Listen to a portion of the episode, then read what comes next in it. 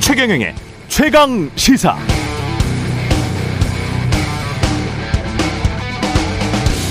자폭된 천안함 사건을 조작해 남북 관계를 파탄낸 미 패권 세력. 아마도 지난 한국 대선에서도 미 정보 조직들이 깊숙이 개입했을 것. 전쟁 고아들을 보호한 푸틴을 전쟁 범죄자로 몰았다. 9시간 만에 자진 사퇴하긴 했습니다만 민주당 혁신위원장으로 지명됐던 이내경 이사장의 발언들은 극단적 음모론에 가깝죠. 보편적인 생각은 아닙니다. 물론 모든 사람들의 생각이 보편적일 필요는 없습니다. 그러나 보편적이지 않는 사고로 보편적인 대중정당, 수권정당이 될 수는 없습니다. 정치는 사실의 영역이자 인식의 영역이기도 하기 때문입니다. 대중 유권자에게 어떻게 비춰지느냐가 중요하죠. 민주당이 스스로 혁신한다고 했던 이유도 좀 더 국민들의 사랑을 받아서 좀 더 보편적인 정당이 되기 위해 그래서 총선에서 승리하고 집권 정당이 되기 위해서 그랬던 것 아닌가요? 보편성이 결여된 혁신이 어떤 의미가 있을까요? 민주당은 혁신위원장을 서둘러 다시 임명하는 것보다 당의 혁신 목표가 무엇인지부터 명확히 총체적으로 합의하는 게 필요해 보입니다. 민주당은 지금 어떤 정당입니까? 그렇다면 앞으로는 어떤 정당으로 혁신하겠다는 것이죠? 네, 안녕하십니까. 6월 7일 세상에 이익이 되는 방송 최경령의 최강시사 출발합니다. 저는 KBS 최경령 기자고요. 최경령의 최강시사 유튜브에서도 실시간 방송합니다. 문자 참여는 짧은 문자 50원, 긴 문자 100원이 드는 샵 9730 콩플 무료고요. KBS 일라디오 채널 정치, 경제, 사회 문화 등 다양한 명품 콘텐츠가 있습니다. 구독과 좋아요, 댓글 많이 부탁드리고요. 오늘 최강시사 민주당 이상민 의원, 국민의힘 이철규 의원 만납니다.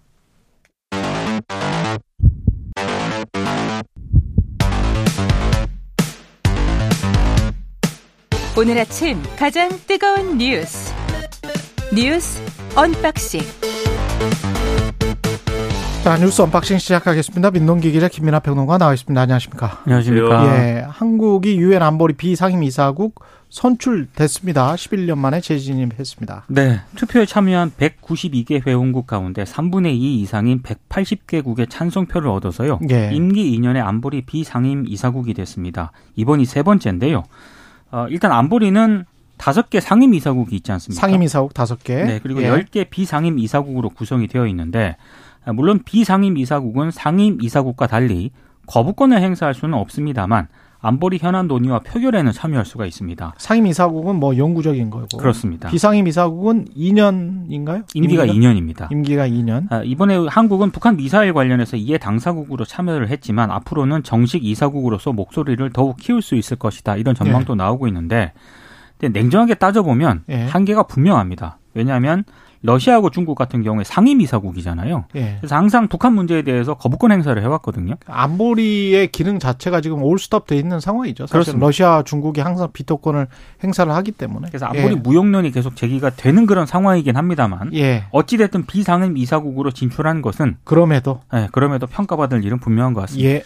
예. 그러니까는 좀 대체적으로 국제사회가 어느 정도 합의한 상태에서 이 선출을 하거든요. 그러니까 그렇죠. 한국을 이- 한국이 이번에 이제 비상임 이사국이 된다라는 거는 우리가 이제 아시아 태평양 지역 단독 후보 국가였기 때문에 단독이었기 때문에. 그렇죠. 예. 이건 뭐 좋은 일이고 또 정해진 바였다 이렇게 볼 수 있고 근데 동유럽 같은 경우에는 지금 국가가 두 개, 두 개가 이제 경쟁을 해서 슬로베니아하고 벨라루스가 경쟁을 했는데 음. 러친 러시아 행보를 보였던 벨라루스는 탈락을 한 거거든요. 그렇군요. 그러니까는 이제 그 어, 이사국들의 어떤 이 방향은 어디냐라는 거는 분명해 보입니다. 이것은 네. 중국 러시아와 같은 방향은 아닌 것이고 음. 이 이사국들의 논의에서는 또 동등한 한 표를 행사하는 것이기 때문에 우리의 외교적인 어떤 그러한 좀 어, 리소스가 늘어나는 것은 분명한 사실인데 말씀하셨듯이 결국은 상임 이사국들이 이제 결국은 결정적인 권한을 예. 쥐고 있는 것이기 때문에 한계는 분명히 명확하지만 어쨌든 좋은 일인 것은 또 분명해 보입니다. 예. 그리고 어제 현충일이었는데 현충일 기념사, 추념사 아, 윤석열 대통령 어떤 내용이었습니까? 일단 한미 동맹이 이제 핵 기반 동맹으로 격상이 됐다 이런 점을 강조를 했고요. 추념사의 초점은 국가의 영웅들을 어떻게 기억을 할 것인가 여기에 상당 부분 초점이 맞춰졌습니다. 일단 윤석열 대통령은 대한민국은 국민이 주인인 나라, 자유민주주의 국가를 건설하기 위해 독립과 건국에 헌신하신 분들, 그리고 공산 전체주의 세력에 맞서 자유를 지켜내신 분들의 희생과 헌신 위에 서 있다. 이런 점을 강조를 했고요. 이들을 국가의 영웅으로 호명을 했습니다. 추념사 대부분이 기억, 예우 이런 부분에 할애가 됐고요. 음. 통상 추념사에 담기는 한반도 안보 관련 부분은 짧게 언급이 됐습니다. 예. 지난해에 이어서 올해도 뭐 평화라든가 통일에 대한 메시지는 없었습니다. 영웅과 함께 자유라는 단어가 여덟 번 등장을 했고요. 음.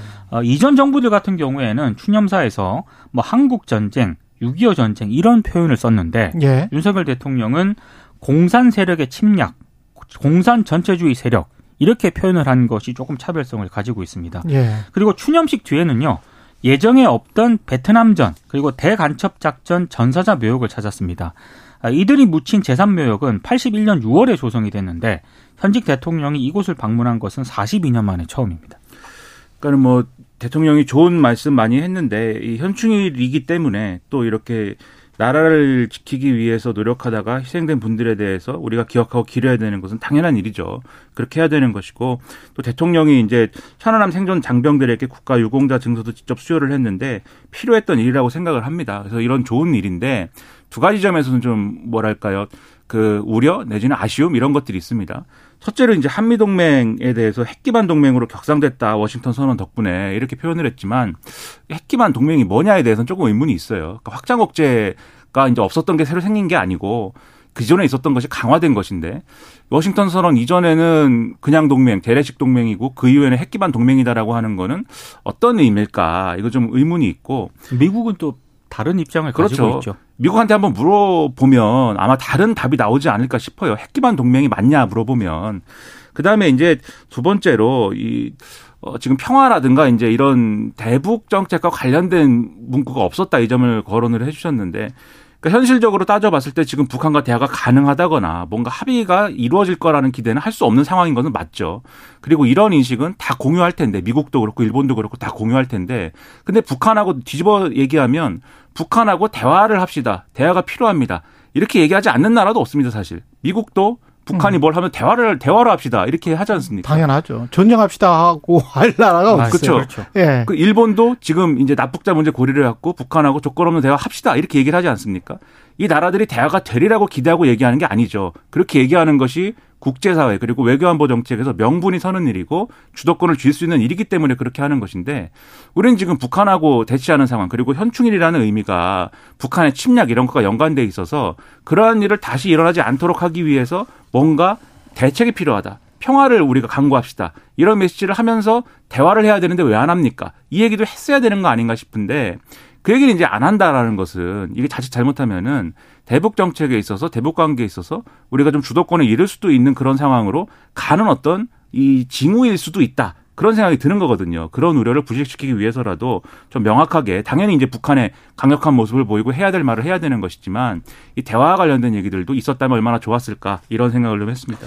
현충일에 그런 생각을 하게 되는데요. 국가가 무엇인가? 국가가 영토의 개념으로 따지면 영토가 우리가 북한의 침략, 만약에 북한의 침략을 당한다면 영토를 뺏길 것 같지는 않거든요. 음. 우리의 전력이나 뭐나 생각을 해본다면. 근데 국민들은 많은 희생을 당할 가능성이 높거든요. 그러면 국가는 곧 우리 뭐 헌법에도 주권자는 국민이라고 나와 있기 때문에 국가는 국민이라고 본다면 국민들을 지키는 게 그 현충일을 기념하는 그러니까 국가라는 영토 또는 국가 어떤 정부 국가라고 생각하면 한국인들은 되게 정부나 뭐, 국, 뭐 영토 이렇게 생각하는 경향이 아주 짙은데 그걸 우리 자신 국민이라고 생각을 하면 아, 현충일에는 평화도 꼭 생각을 해야 되겠구나. 그렇죠. 그렇죠. 예, 그런 생각을 하게 됩니다. 우리 자신과 국민들을 지키기 위해서 정부, 윤석열 정부가 어떤 일을 해야 되는지 그걸 고민하고 있을 거라고 믿습니다.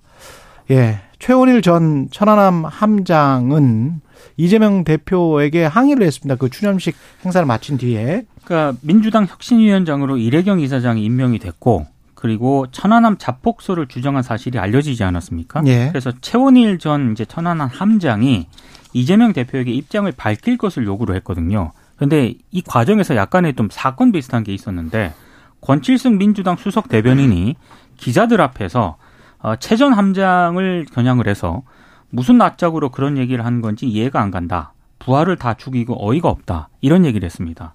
대단히 좀 부적절한 발언이라고 생각이 되는데요. 음. 최은일 전 함장이 어제 이제 추념식에서 이제 이재명 대표하고 박강원 민주당 원내대표를 만났습니다. 그래서 이재명 대표에게 수석 대변인이 제가 부하들을 죽였다는데 북한의 만행이죠. 그리고 수석 대변인은 당 대표와 당의 입장을 대변하는 사람인데 그 발언이 대표와 당의 입장인가 이걸 질문을 했고 입장이 정리가 되면 조속한 시일 내에 연락을 바란다. 이렇게 이제 얘기를 했다는 겁니다. 예. 에, 그리고 어, 박광원 원내대표를 향해서도 이제 비슷한 내용을 요- 이제 면담을 요청을 했는데 박광원 원내대표는 알겠다 이렇게 답을 했다라고 하는데요. 관련해서 이제 최원일 전 함장이 어제 오후에 SNS에 이런 글을 올려서 이제 면담을 요청했다는 사실을 공개를 했고 김기현 국민의힘 대표도 SNS에 이재명 대표가 천안함에 대한 모욕적 언행을 국민 앞에 정중히 사과할 것을 요구를 했고 그리고 권 대변인에 대한 중징계도 요구를 했습니다. 예. 그러니까 이게 이런 얘기를 아직까지 해야 되는가 이런 음. 상당한 의문이 들고요. 그러니까 권칠승 대변인은 벼랑간에 그런 얘기를 왜 하는지 모르겠습니다. 천안함 함장에 대해서 그런 이제 말을 한다는 것은 전 함장에 대해서 그런 말을 한다는 거는 당시에 천안함 피격 사건이라는 게 뭐 천안함 장병들이나 이 함장이 뭐 잘못해가지고 벌어진 일이 아니지 않습니까? 임무를 그냥 수행하고 있는 와중에 북한의 북한, 기습적인 예. 그런 그런 어뢰 폭발에 의해서 음. 이 천안함이 침몰한 것인데 그것을 두고 뭐 어떤 책임을 얘기할 수 있겠습니까? 그런 식의 책임을 뭐 묻겠다는 식의 어떤 책임이 있다는 식의 발언은 이 정치적인 갈등만 증폭시키는 발언인 것이고요. 그보다 맥락이 천안함 자폭소를 주장한 이내경 사단법인 이 혁신위원장으로 임명됐었던 네. 이걸 보호 또는 옹호하기 위해서 그런 말을 한 것이 아닌가 그렇게 의심받을 수밖에 없잖아요. 그 이건 이후에 그렇죠. 나온 것이니까. 정말 부적절한 발언. 예. 그렇죠. 그러니까 이게 최소한 만약에 그 뭐 옹호를 하고 싶다면 음. 그 전에 나온 메시지 그러니까 이게 이제 개인적인 입장일 때는 뭐 이런 말도 쓰고 했는데 아마 거기에 대해서 사과라든지 이런 입장도 밝힐 것이고 또 공당의 혁신위원장으로서는 다른 태도를 보일 것이다라고 얘기를 했지 않습니까 그 이전에 그렇죠. 그 정도 입장이 뭐 최소한도로 용인이 되는 것이지 이 벼랑간에 이게 무슨 얘기인지 모르겠고 음. 그리고 이 자리에서도 현충일 이 추- 추념식 자리에서도 이재명 대표가 좀 더 강한 액션이 좀 있었으면 얼마나 좋았을까 이런 생각이 듭니다. 좀 미안하다 이렇게 얘기를 하고 저희가 죄송하다 그리고 말은 안 하고 고개만 끄덕였다. 그렇죠. 예. 좀 북한의 소행이 맞다 이 부분 또 분명히 해주고 왜냐하면 그렇죠. 왜냐하면 문재인 정권에서도 북한의 소행에 맞다가 정부의 공식 입장이었고 그렇죠. 이재명 대표도 예. 그거를 존중한다고 얘기를 했어요. 네. 그럼 누가 와서 또 물어봤을 때 당연히 우리는 그런 입장이다라는 것을 또 얘기하는 것은 중요한 겁니다. 그러니까 이런 것들을 해나가면서 신뢰를 되찾는 것인데 그리고 또 만나자고 했다지 않습니까? 최, 이 최원일 전 함장이. 함장. 그럼 또 만난다고 하고 그런 일들을 하면 되는 거거든요. 만나서 사과를 해야 돼요. 네. 그렇죠. 예, 정중하게 사과를 해야 되고 이렇게 권칠승 민주당 수석 대변인에 관한 징계도 민주당이 어 뭐 진행시키고 있을지 없을지는 모르겠습니다만은 진행해야 된다고 봅니다. 예. 이거 자체가 맥락도 없거니와 그걸 천안함 작폭서를 주장했던 사람을 옹호하기 위해서 하는 것으로 들릴 수밖에 없고 그 말 자체도 무슨 낯짝으로 그런 얘기를 한 건지 이해가 안 간다라고 말한 것은 기자들과 만난 자리에서 이건 정말 부적절하죠. 예, 정말 부적절합니다. 제대로 사과를 해야 된다고 봅니다. 그, 그리고 민주당은 혁신위원장 사태로 지금 후폭풍이 상당한 것 같습니다. 그러니까 어제 오늘 이제 당시 상황이 어땠는지가 대략 드러나고 있는 것 같은데요. 예. 장경태 민주당 최고위원이 MBC 라디오 인터뷰에서 최고위원들에게 이래경 이사장 선임 사실을 알린 시점이 발표 하루 전이다. 그러니까 이런 식으로 얘기를 했습니다. 무슨 얘기냐면 이재명 대표가 인선 과정을 당 지도부에 널리 공유하지 않았다. 이제 이런 해석, 이런 발언으로 해석이 되고 있고요. 오늘 동아일보 보도를 보면은요. 이재명 대표가 일요일이던 지난 4일 오후 6시에 비공개 최고위원회를 열었는데 이때 함세웅 신부를 비롯해서 시민사회 원로들의 추천이 있었다면서 직접 단수 추천했다. 이렇게 음. 보도를 했고요. 민주당 핵심 관계자가 동아일보 기자에게 이재명 대표가 이내경 이사장을 추천받은 뒤에 두 번 정도 직접 만났다. 이렇게 또 멘트를 했습니다. 예. 그리고 한겨레 보도도 있는데요. 어, 지난 4일 저녁 최고위원들에게 이 이사장의 과거 발언이 공유가 됐다라고 합니다. 그런데 보수 쪽이 문제를 삼을 수도 있지만 앞으로 음. 공인으로서 절제된 언어를 쓰겠다고 하면서 충분히 돌파할 수 있겠다라는 판단이 작용을 했다고 하고요. 예. 다만 이때는 뭐 미국 패권 비판과 같은 국제 정세에 대한 발언이 일부 공유가 됐고 자폭된 천안함 사건이라는 이 페이스북 발언은 공유가 되지 않았다고 합니다. 음. 그러니까 이, 이 과정이나 이런 것들에 대한 보도를 쭉 보면은 이제 의문이 생기는 게, 그러니까는 이 당이라는 거는 같이 논의하는 어떤 집단 아닙니까? 예. 그러면 혁신위원장이라는 굉장히 중요한 자리를 누구에게 맡길 것인가 이 문제에 대해서는 뭐 같이 논의를 하면서 좁혀나가는 것이 맞았다는 생각이 첫째로 들고요. 둘째로 이게 어쨌든 이 국민 여론에 미치는 영향을 고려해서 뭐 깜짝 발표를 할 수도 있습니다. 그렇게 할 수도 있는데 그렇게 할 거였다면은 굉장히 그, 어, 이것을 검증을 완벽하게 했어야 되는 것이죠. 이게 지금 어제도 말씀드렸는데 무슨 검찰 수사를 통해서 밝혀진 사안 뭐 이런 게 아니지 않습니까? 그냥 인터넷에 공개되어 있는 글들이에요. 이게 다. 그리고 발표가 나서 한 서너 시간 만에 모든 언론이 그냥 다 쓸 수 있는 정도의 수준이었거든요. 그 그렇죠. 검증이라는 것이. 그러니까 저도 어제 네. 말씀드렸는데 이 보도가 나오고 나서 음. 이분이 그냥 그 시민 언론 민들레 뭐 이렇게 돼 있는 매체가 있지 않습니까? 예. 거기에 글을 쓰는 사람이다. 이게 기사에 있길래 찾아봤어요. 어떤 글을 썼는지. 예.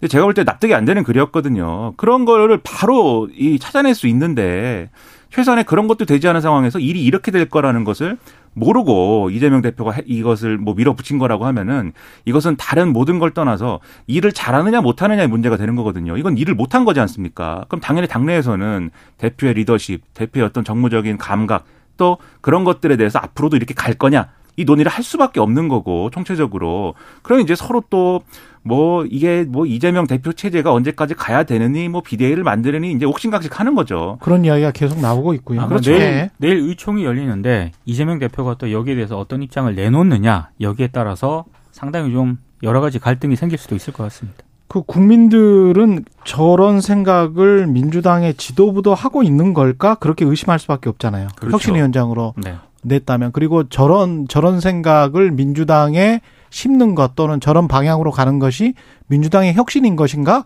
그렇게 또 재차 의심할 수밖에 음. 없는 것이고 그런데 이런 그 음, 인식들을 깰 수 있는 어떤 게 전혀 나오지가 않고 있고 그게 또 걸러지지도 않았다. 그건 뭔가 지금 비슷한 생각을 갖고 있- 있나? 아니면 거- 안에서 어떤 걸러질 수 없는 어떤 것들이 있나? 다른 어떤 정치적인 이유 때문에 그런 추측 을 할 수밖에 없네요. 그 당내 예. 반대편에서 그 얘기를 하는 게 제가 뭐 그 부분 예. 잠깐 덧붙이면은 보통 비대위원장, 혁신위원장 이런 걸 하자고 할 때는 과거에 이제 뭐 문재인 대통령 시절에 이제 대표 문재인 대표 시절에도 그랬습니다마는 뭔가 중도 공략을 할 수 있는 원래 민주당에 대한 어떤 여러 가지 부정적 이미지를 사실 아니야 이제는 아닐 거야 라고 보여줄 수 있는 그러니까 오히려 예를 들면 오히려 중도적인 인물이라거나 또는 지금까지 어쨌든 민주당의 우려를 불식할 수 있는 그런 인물을 이제 선택하는 것이 그동안에 이제 이 뭐랄까 문법이지 않습니까? 정치 예. 문법이지 않습니까? 근데 이번에는 민주당이 원래 있는 부정적 이미지를 극대화하고 그것의 정수와 같은 인물을 선택을 했는데 반대쪽에서는 그러면 이재명 대표의 혁신위원장에 대한 관심은 음. 그러한 이제 어떤 민주당에 대한 부정적 이미지를 씻어내는 것이 아니라 이재명 대표한테 뭔가 유리한 상황 조성하려고 하는 그러한 혁신위원장 원했던 거 아니냐 이 공격을 하는 거거든요. 그렇죠. 예. 어떻게 답을 할 것이냐 굉장히 중요한 순간입니다. 그리고 일본 오염수 방출용 해저 터널이 사실상 완공돼서 막 한 1km 정도 된다고 하죠. 거기에 이제 바닷물을 넣었다는 거잖아요. 그렇습니다. 예. 일단 방사능 제1원전 방사능 오염수를 방류하기 위해 설치한 해저 터널에 바닷물을 채우는 작업이 완료가 됐습니다. 예. 일본 정부가 올 여름에 내보내겠다 이걸 예고하지 않았겠습니까? 예. 그러니까 착착착 일본 정부는 이제 이제 오염수 방수 방류를. 위한 그런 단계를 착착 진행이 되고 있는데 예. 다만 우리 입장에서 굉장히 우려되는 보도가 하나 나왔거든요. 예. 교도통신이 보도한 내용인데 지난달 후쿠시마 앞바다에서 잡힌 우럭에서 기준치의 180배인 18,100크롤의 방사성 세슘이 검출이 됐다라고 합니다. 음. 이게 지금 물고기가 잡힌 곳이 원전 근처 방파제였기 때문에 아무래도 이렇게 높은 수치의 세슘이 검출이 된 게 아닌가 이게 교도통신의 보도 내용인데요. 도쿄전력이 이 물고기들이 항만을 빠져나가지 못하도록 그물을 설치하는 대책 마련에 나- 나섰다 이렇게 보도를 하고 있는데 근데 고개가 좀 갸우뚱해지는 게 뭐 물고기야 좀 막는다고 치더라도 음. 결국에는 오염된 바닷물은 얼마든지 주변으로 나갈 수 있는 아니, 거 그럼요. 아니겠습니까? 예. 이게 과연 제대로 된 대책일까라는 의문은 상당히 좀 들고 있습니다.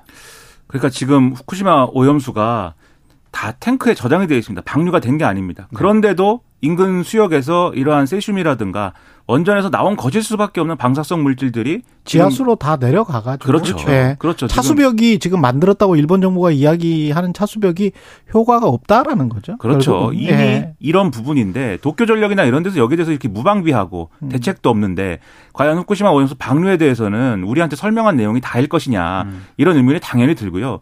그리고 지금 제일 이 문제에 대해서 피해를 입는 사람들은 일본 어민들 그리고 그 일본 어민들 그 후쿠시마 주변에 있는 그렇죠. 일본 어민들 지금 엄청나게 화가 나 있습니다. 한국 언론이 다 보도를 했는데 이, 어, 이 도쿄전력이 분명히 동의 없이 방류 안 한다고 했는데 밀어붙이는 거에 대해서 화를 내고 있고 또 음. 연관돼서 한국 어민들 앞으로 이 불안해 가지고 그렇죠. 어떤 수산물이 어떻게 소비되겠는가에 대해서 걱정인데 보상, 대책 또는 뭐 어떤 이 부분에 대해서의 어떤 대책이 없이 우리가 이것을 정당화해 주는 데만 가서 되겠느냐 이런 우려가 있으니까 음. 대책을 또 마- 나름대로 마련해 주기 바랍니다. 네, 한일 관계가 아, 개선이 됐고 그렇게 친구처럼 됐다면 그런 말도 좀 해야 할 수 있는 거 아닌가요? 아, 그렇죠. 네, 친구들끼리는 야 이건 좀 아쉽다, 섭섭하다, 그거 안 하면 안 되겠냐? 뭐 이렇게 할 수 있는 거 아니에요? 피지 장관, 요 조그마한 나라의 피지 장관도 그렇게 네. 당당하게 이야기하더만요. 그렇게 깨끗하면 그 안에서 그냥 처리해라. 그렇게 그 영토 안에서 그냥 만들어라. 그게 이제 작지만 강한 나라이죠 그런 예. 나라가. 그렇죠. 그렇게 왜 얘기를 말을 할, 못 하나요? 할 수 있어야 친구죠. 네. 이상해요. 예. 일본의 의견만 좀 대변하는 듯한 그러면서 한일 관계가 개선됐다는 게 그게 어떤 의미인지 모르겠습니다. 우리 국민들에게. 뉴스 언박싱 민동기 기자 김민아 평론가였습니다. 고맙습니다. 고맙습니다. KBS 일라디오 최경영의 최강시사 듣고 계신 지금 시각 7시 41분입니다. 오늘 하루 이슈의 중심. 당신의 아침을 책임지는 직격 인터뷰. 여러분은 지금 KBS 일라디오 최경영의 최강 시사와 함께하고 계십니다. 네, 민주당 혁신위원장으로 영입했던 이내경 씨가 사퇴했지만 파장은 계속되고 있는데요. 민주당 이상민 의원 연결돼 있습니다. 안녕하세요. 네, 안녕하세요. 예, 그 이야기 하기 전에 현충일 추념식의 대통령 추념사는 어떻게 들으셨어요? 어, 뭐 순국 선열에 대한 추모와 또 어, 국가적 예우를 잘해야 된다는 거는 뭐 당연히 당연한 말씀이고 당연한 공감을. 합니다. 예. 네. 근데 이제 한미 동맹을 핵 기반 동맹으로. 구성하겠다라는 부분은 예, 또 한편 어, 우려스러운 부분도 있습니다. 그, 그 주변 국가인 중국과 러시아의 관계가 더 어, 갈등이 심화되거나 음. 리스크가 더 높아지는 거 아닌가. 또 북한을 또 자극하는 측면이 있지 않나. 뭐 이런 측면도 함께 그 잘 관리를 해야 우리나라로서는 한반도 전체를 평화롭게 유지할 수 있고 또 번영을 유지할 수 있고 공동 번영을 해나갈 수 있지 않을까 싶습니다. 그 국민의힘은 북한 눈치 보면서 가짜 평화를 구걸해서는 안 된다. 문재인 정부에서는 그래 왔다. 뭐 이렇게 지금 말하고 있지 않습니까? 아, 북한 눈치를 누가 보겠습니까? 그, 뭐, 이미 국력이나 예. 이런 데서도 차이가 나고, 다만, 예, 우리가 형제지간에도 말썽 피우는 그 예. 동생, 아랫동생이 있으면, 예, 달래고, 좀 이렇게 얼르고, 그러지 않습니까? 또 때로는 용돈도 주고, 음, 뭐 사탕도 사주고, 라면도 사주고, 뭐, 뭐 그렇게 하는 거지. 그게 뭐 예. 눈치 보고 그런 겁니까? 그건 너무 저 과장이고 정치적, 아, 정략적 공격이라고 생각합니다. 예. 그 이내경 민주당 혁신위원장으로 임명이 됐었던 거죠. 9시간 만에 사퇴를 한 거니까. 예. 예, 그 전에 그러면 혁신위원장 임명되기 전에 그 이상민 의원님은 뭐, 뭘 들으셨어요? 관련해서? 아, 전혀 못 들었고요. 그래서 예. 다른 의원들 제가 워낙 뭐 비주류라 저 논의에서 아예 소외됐나 싶어서 다른 의원들도 여러분 저 통화를 좀 했더니 예. 전혀 그 알지도 못했고 이내경이라는 분도 잘 파악도 못하고 있고 더구나 뭐 그 논의 과정은 완전히 깜깜이고요. 예. 또 언론 보도에서도 최고위원들조차 뭐 그 발표 전날 저녁 식사 자리에서 이재명 대표한테 전해 들었다는 얘기고 뭐 본인도 그 전날 통보받았다고 하니까 음. 도대체 논의가 뭐 어떻게 이- 이루어졌는지 뭐 저희들은 참 궁금합니다. 그 동아일보 보도에 따르면 뭐 함세웅 신부가 추천을 했다. 어, 정청래 민주당 최고위원은 최강 시사에 출연해서 이재명 당대표가 이내경 씨를 미- 지도부에 추천했다. 이렇게 이야기를 하고 있거든요. 그러면 이걸 맞춰보면 함세웅 신부, 이재명 당대표 그리고 지도부의 추천 이렇게 되는 건가요? 순서가? 그러니까 만약에 그게 사실이라고 한다면 얼마나 폐쇄적이고 음. 그, 그 아주 몇몇 사람들 중심으로만 당의 그 169석을 가진 그 제1당 공당의 의사결정이 너무 좀 그, 좀 엉망진창이죠.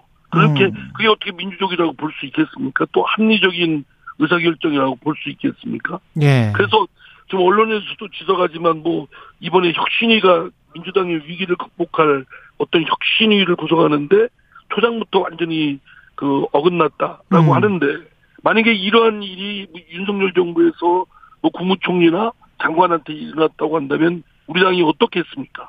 인사 참사 났다 그러고 대통령 책임지라 그러고 뭐 당장 물러나라고 하고 하지 않겠습니까? 예. 뭐 이런 잣대를 우리한테 돌려서 재보면 우리도 정말 너무 좀 그 그런 일반 민심의 국민의 눈높이에서 한심하다고 평가를 아마 받을 겁니다.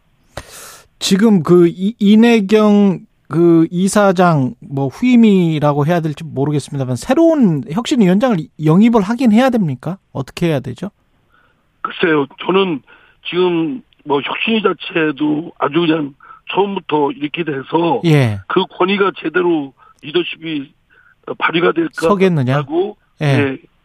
저는 첫째 이러한 의사결정을 이르게 된 이재명 대표한테 책임이 컸고 음. 어, 책임을 지우기 뭐 지게 하기 위해서 사퇴하라는 뜻이 아니라 이미 네. 이재명 대표의 사법 리스크서부터 그 자신의 결함이 그 가- 안고 출발을 했고 음. 그 이후 여러 가지 리더십 발휘하는 중요 대목에서 제대로 발휘도 못했고 동봉두 사건이나 또 최측근 김남국 의원 코인건에 있어서도 매우 부적절한 대응을 한 그 한계가 있기 때문에 예. 그게 이재명 대표의 결함과 한계이기 때문에 이를 제거하려면 이재명 대표 스스로가 퇴진하는 것이 음. 저는 맞다고 보는 겁니다 왜냐하면 이재명 대표가 아무리 혁신위를 구성한다고 할지라도 지금 이번에 드러났듯이 자기 쪽에 기운 사람을 하지 않겠습니까? 아. 그건 뭐 본능에 가까운 것이고요. 예. 아니, 그렇게 되면은 이거 혁신이겠습니까? 자기 친정 체제의 강화이고 자신의 결함과 뭐 한계를 오히려 그걸 뜯어 고치려고 하는 게 아니라 오히려 그걸 뭐 회피하려는 그런 것에 불과하기 때문에 음. 오히려 이재명 대표의 리더십에도 위기를 더 증폭시키고 당에도 큰 부담으로 어, 리스크로 작용하고 예. 그렇기 때문에 저는 줄곧 퇴진을 주장했던 겁니다. 그러면 이재명 당 대표가 퇴진하고 나면 민주당은 어떤 길을 그, 과정에서 어, 떻게 해야 될까요? 비대위 지금 당장 뭐 생각할 수 있는 여러 방안이 있을 수 있겠지만 어떤 거? 당장 원내대표가 예. 최근에 선출됐지 않았습니까? 네. 그러면 뭐 원내대표가 대행을 대행 체제로 일단은 시작을 하겠지만 음. 그 다음에 이제 어떤 체제로 하는 거는 당내에서 좀 그 논의가 좀 본격적으로 공론화가 지금까지는 안 됐습니다. 왜냐하면 이재명 대표가 있는데 그걸 논의할 수 있겠습니까? 예. 그러나 이제 그러한 그 구조가 되면 당연히 당내에서는 어떤 이제 이런저런 어 의견들이 있을 테고 그런 그런 여러 가지 의견이 어, 논의 끝에 합리적인 결론이 도출될 수 있겠죠. 원내대표의 대행 체제. 근데 이게 어 마침 또 이낙연 전 대표가 돌아온다라고 하잖아요. 귀국한다고. 네네. 그게 그 사실은 또 박강원 원내대표는 이낙연 캠프에 있지 않았었어요? 지난 대선 때 있었던 걸로 알고 있습니다. 그렇죠. 예. 그러면은 이제 그 갈등과 분열 양상이 더 격화되지 않을까요? 만약에 그런 글쎄요. 방식으로 가게 되면? 글쎄요. 저는 음. 뭐, 그, 뭐, 그럴 가능성도 뭐, 완전 부인할 수는 없겠죠. 그러나 예. 저는 만약에 이제 이재명 대표가 그러한 용기를 내서 스스로 어, 퇴진하는 길을 걷- 걷게 되면 음. 당내에도 위기감이 더, 어, 생기, 많이 생길 거고, 예. 긴장도 하게 될 거고, 그래서 내부 분열이나 갈등을 오히려 최소화하는 그런 쪽으로 어, 지혜와 역량을 모으지 않을까 싶습니다. 그렇군요. 혁신위원장은 뭐 다음 혁신위원장은 필요 없다. 이재명 대표가 아니 저는 예. 혁신위원장이든 뭐 비대위원장이든 음. 이재명 대표가 진정으로 사실 당을 혁신하고 본인이 사심을 버렸다고 한다면 예. 선당우사의 정신이라고 한다면 자신에게도 칼날을 겨눌 수 있는 그런 인물을 사실은 혁신위원장이든 그 비대위원장이든 내세웠어야 된다고 생각합니다. 이번에도 그랬으면 본인의 오히려 결함이나 한계를 넘어설 수 있겠죠. 예. 근데 그런 용기와 배포가 저는 필요하다고 보거든요. 예. 민주당이 그러면 진정으로 혁신하는 모습은 어, 떻게 되는 거예요? 그 과정과 그 끝은 우선 예. 예, 우선 상식이 복원돼야 됩니다. 국민들께서 지금 저희 더불어민주당이나 국민의힘의 정치권에 요구하시는 것은 예. 상식대로 좀 했으면 좋겠다. 윤석열 대통령도 마찬가지고요. 예. 너무 몰상식하고 반상식에 그 하는 언, 그 정치적 행위들이 너무나 많지 않습니까? 예. 이런 거를 더불어민주당이 솔선수범해서 상식을 국민적 상식을 복원을 시키고 음. 또 내로남불이 오랫동안 우리 당에 억누르고 있는 그 저 둘러싼 속박입니다. 예. 벗어나려면 상대에 대한 잣대를 우리 스스로에 대한 잣대로 들이밀을 수 있- 있는 용기와 그런 그 결단력이 좀 필요하다고 봅니다. 그런 문화가 우리 당에 조성이 되면 스스로 자기의 객관화를 통해서 성찰할 수 있게 되고 무엇이 결함이고 무엇이 잘하는 것이고가 분별력이 생긴다고 생각합니다. 그 이내경 이사장 관련해서 천안함 자폭 관련 발언에서 권칠승 수석 대변인이 한 말 있지 않습니까? 그것과 관련해서 중징계를 해야 된다. 김기현 국민의힘 대표는 그렇게 요구하고 있던데 어떻게 뭐 생각하세요? 툭하면 툭하면 정치인의 운동에 대해서 무슨 학생들 하는 것처럼 징계하고 이런 이런 것은 글쎄요 이게 예. 적절한 건지 모르지만 예. 다만 권, 권 대변인의 그런 어, 발언은 잘못된 건 틀림없죠. 음. 경솔했던 것이고 아마 뭐 감정적 그 표현이 그게 표출됐는데 그거는 해서는 안 될 말이라고 생각합니다. 예. 그래서 권 대변인이 사과하고 그 응분의 지도부에서 뭐 주의를 주고 이런 정도로 하면 어떨까 싶습니다. 예. 그리고 송영길 전 대표가 오늘 검찰에 자진 출석하는데 이거는 정치적으로 어떤 의미라고 아이, 보십니까? 저는 그것도 음. 지난번 자진 출석 건도 그렇고 예. 이번 건도 그렇고 검찰이 수사기관이 주체인데 수사기관이 수사가 안 됐다고 하는데 자꾸 어 뭐 나를 수사해라 나를 뭐 구속시켜라라고 하는 건 국민들한테는 음. 상식의 기준에 비춰보면 쇼한다고 생각을 합니다. 뭐 물론 송영길 전 대표의 심정은 이해합니다. 아니 지금 지금 뭐 큰일 난 것처럼 어 온난리가 나- 난리가 났었는데. 난, 예, 난 이후에 당장 수사에 들어갈 것처럼 하더니 질질 끌고 있는 형우가 아니겠습니까? 예. 그러한 검찰의 태도도 저는 매우 의심스러운 상황을 만들어내고 있는데 음. 그렇다고 해서 저 송영길 전 대표까지 덩달아서 나를 수사하라고 막 수사기관이 수사할 준비가 안 됐다라고 하는데 그렇게 하는 거는 국민적 상식에나 정서에 비춰보면 쇼로 비친다. 오히려 역작용이 클 거라고 생각됩니다. 그리고 마지막으로 하- 하나만 여쭤볼게요. 정정래 의원 같은 경우에 행안위원장 사수하겠다는 뜻을 강력하게 피력했는데요. 이거는 어떻게 풀어가야 그것도 될까요? 상식대로 예. 그 최고위나 당대표나 원내대표나 이런 직책을 가진 분들은 다른 국회직을 겸임 안 하는 것이 여야 정치권의 오래된 관행입니다. 왜냐하면 한 사람이 그 당직이나 직책을 독식하는 것을 막고 여러 사람한테 기회를 주기 위해서 마련된 오래된 정통인데 그 상식을 특정인이 허물어뜨리면 저는 안 된다고 생각합니다.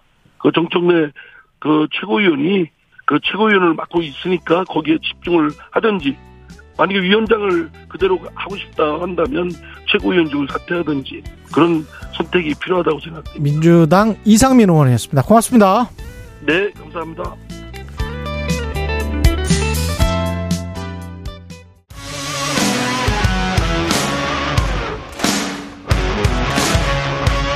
오늘 하루 이슈의 중심 최경영의 최강 시사.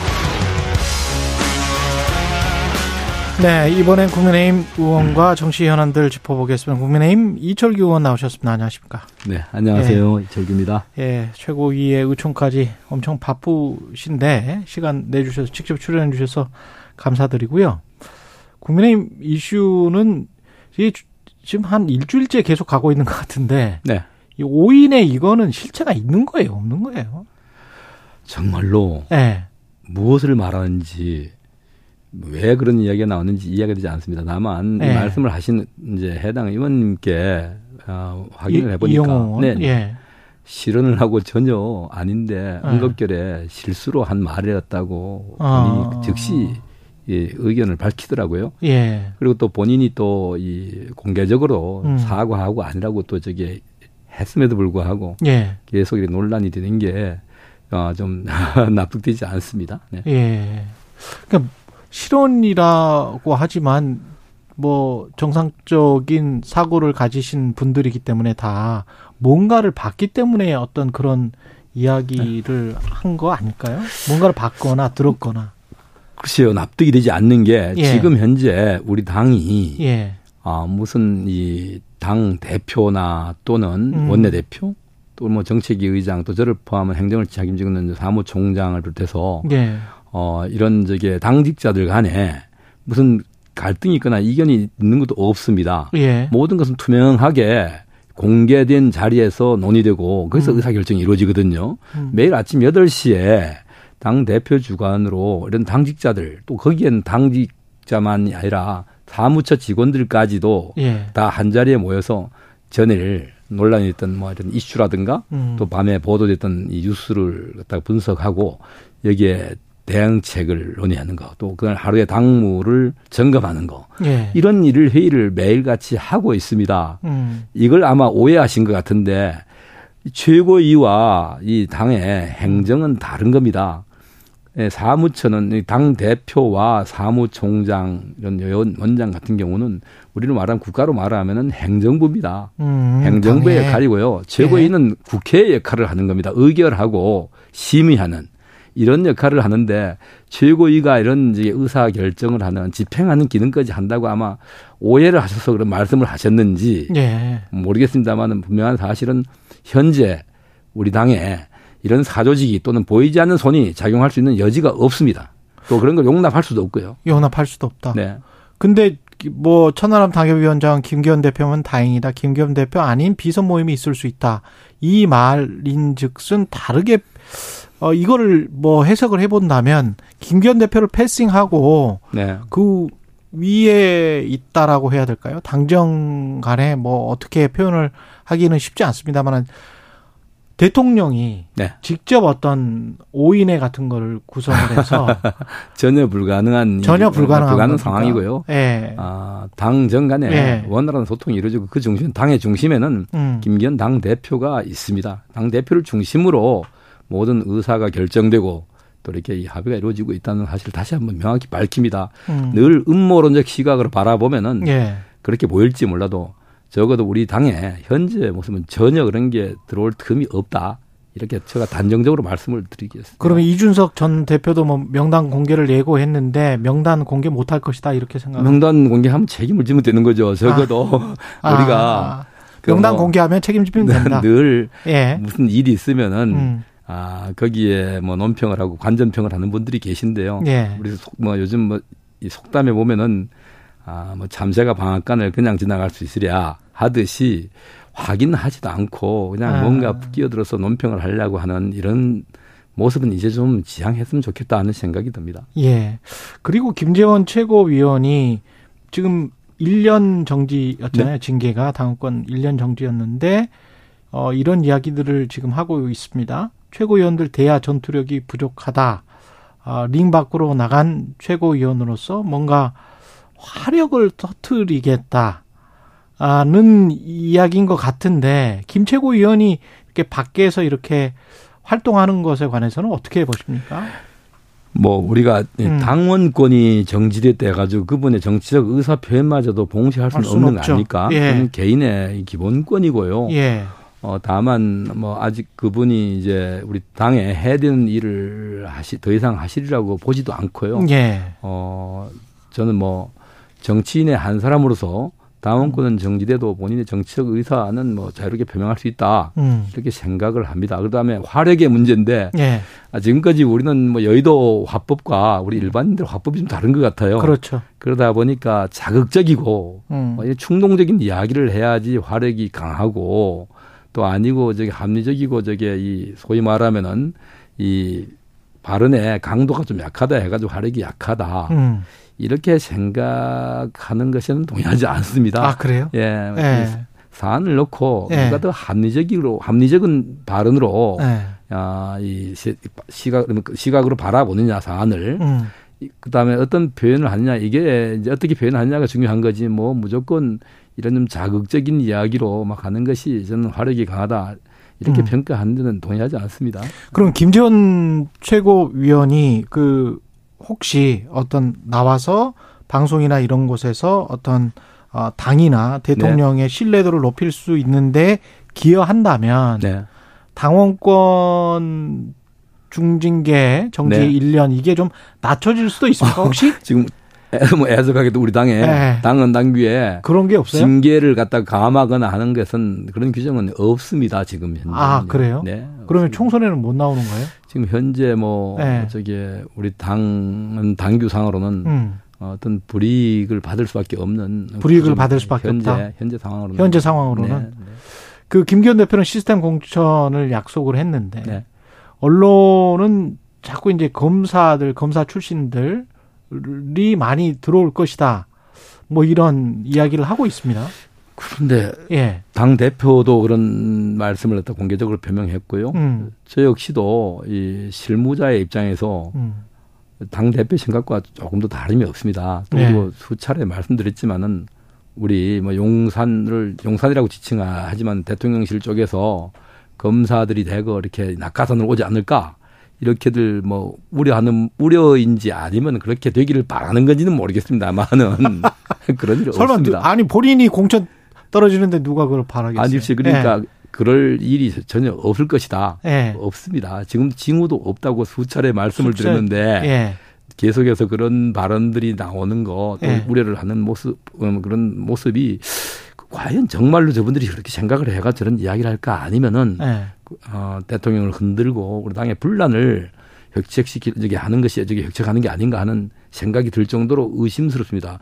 어느 누구도 현재 검사의 음. 예, 직에 있는 사람들 또는 뭐 최근에 퇴직한 사람들이 우리 당에 무슨 이 당직을 좀 맡겠다든지 예. 이렇게 뭐 이 당에 들어와 가지고 출마를 하겠다고 이렇게 의사를 표명하는 분들이 없더라고요. 근데 그 조원준 우리 공화당 대표도 그런 이야기를 했는데 용산 대통령실이 강하면 5인에 7인에 10인에 계속 나온다.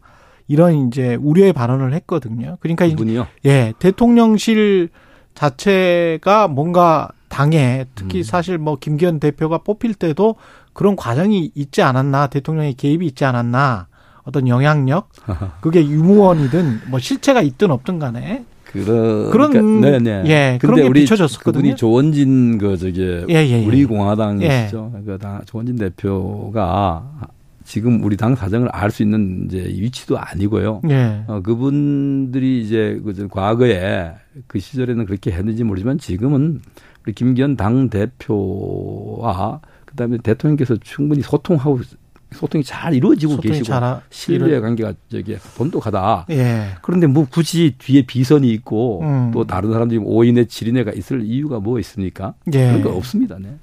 천하람 당협위원장은 그렇게 이야기를 하더라고요. 구체적인 내용을 내놓으면 아마 안심할 것이다. 가령 전략공천의 숫자, 단 전략공천 안 할 수는 없으니까 전략공천의 숫자랄지 네. 단수공천의 비율을 어느 정도로 하겠다. 그리고 뭐 여론조사 격차가 어느 정도 범위면 어한 10% 이내면 뭐 네.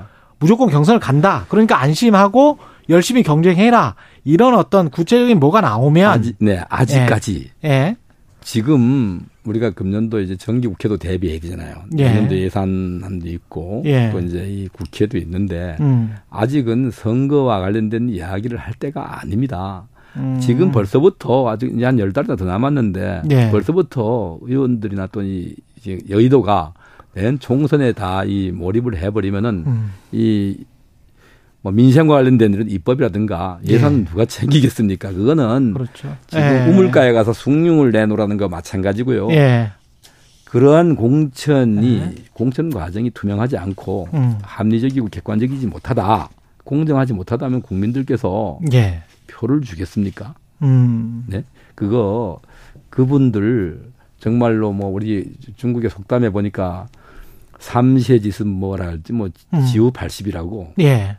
세살 때 버릇이 여든까지 간다 예. 하는 것처럼 늘 음모론 또 의심 끊임없이 누군가를 의심하고 하는데 음.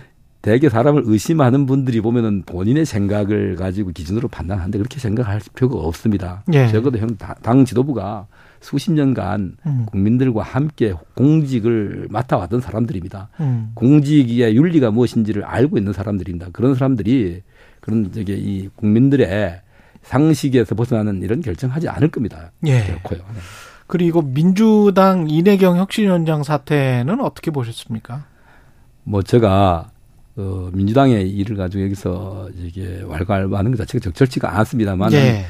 어, 한 말씀을 든다면 공당인데요. 대한민국 네. 제1 야당 아닙니까? 그다음에 그렇죠. 여의도에서는 집권 야당입니다. 사실은요. 국회의장과 예, 여의도 국회 행정권을 야당. 예. 국회의회 행정권을 다 장악하고 계시잖아요. 예. 여의도의 집권 야당에서 대한민국을 부정하는 대한민국 체제를 부정하고 대한민국이 45년 이후에 우리가 견제해온 이 가치를 갖다가 통째로 부정하는 음. 그런 사람에게 당을 맡긴다는 것은 정말 상상할 수 없는 것이죠. 이것은 우리 당이 만약에 혼란스러울 때 우리 당의 혁신위원장을 우리 뭐 얼마 전까지도 논란이 우리 당과 자꾸 연결시켜가지고 우리를 힘들게 뭐 이 하려고 했던 정화호 목사? 아니 뭐 제가 말씀은 저기 함자는 말씀드리지 않겠습니다는 그런 분들 예. 그런 분들을 가지고 우리 당의 혁신위원장을. 맡기는 것과 무엇이 다르겠습니까? 아. 제가 과연 이게 예. 좀 정신이 있는 일이냐, 제정신을 가지고 하는 이 결정이냐. 두 네. 번째로는 천안함 함장, 최원일 함장이 예. 그 문제를 지적하니까 무슨 낯짝이라고 낯짝으로 권철승 수석 대변인? 예. 당직자가 대변인이 그런 말씀을 국민들을 향해서 어떻게 그런 말씀을 하실 수가 있습니까? 이게 지금 현재 음. 민주당이 국민을 바라보는 그 민주당의 모습, 본 모습, 예. 그다음 민주당의 어떤 이 지금 현재 이 뭐랄까 의사 결정 체계에 심각한 어떤 저기에 이 문제가 발생한 것이 아닌가 하는 생각이 듭니다. 상당히 우려스러운 일이고 이건 대한민국을 위해서도 결코 바람직하지 않습니다. 예. 민주당이 올바로 가야지 대한민국이 그 건강해지고 대한민국이 바로 갈 수 있습니다. 예. 그리고 송관이 이슈 같은 경우는 어떻게 보세요? 이거를 감사를 받아들이는 쪽으로 지금 선회한 것 같은데 성관이가 아직까지 예. 뭐 6월 9일 날 예. 논의하겠다라고만 했지 뭐 받겠다 안 받겠다 없는데요. 문제는 지난 2일 날이죠. 금요일 예. 날 지난주 금요일 날 감사위원들이 저는 위원회에서 감성 감사를 받지 않겠다라고 이 거부했습니다. 예. 의사 거부하는 의사 결정을 했습니다. 감사 우리 선거관리위원회는 합의제 기관 아닙니까? 예. 아니 어떻게 선거관리위원회가 법에 의해서 설치된 기관에 예. 위원들이 법률에 의해서 부여된 의무를 거부합니까? 저는 이 대한민국에 음. 이것은 법치주의 국가에서 있을 수 없는 이런 폭검이다 이건요. 반론 네. 차원에서 제가 질문을 드리면 헌법상으로 독립기구고 감사원은 행정부의 공무원 또는 행정부 소속된 그런 공공기관들을 감사하는 거는 있을 수 있지만 저기 예. 우리 어 앵커님 저기 예. 그거는 잘못된 저기 이 말씀이라고 저는 단 저기 분명히 말씀을 드립니다. 예. 제가 반론 차원에서 우리, 질문 네, 드리는 거예요. 예. 우리 감사원법은 예. 감사원법에 보면은 이 감사원법 24조인가요? 20 예. 인가 보면은 이 감사원의 감사 대상이 되지 않는 예. 징계리 딱 명시되어 있습니다. 명시돼 있기는 네. 하죠. 예. 국회와 음. 국회는 뭡니까? 이 국회와 사법부입니다. 예. 그러니까 입법, 행정, 사법으로 이렇게 분류를 할때이 예.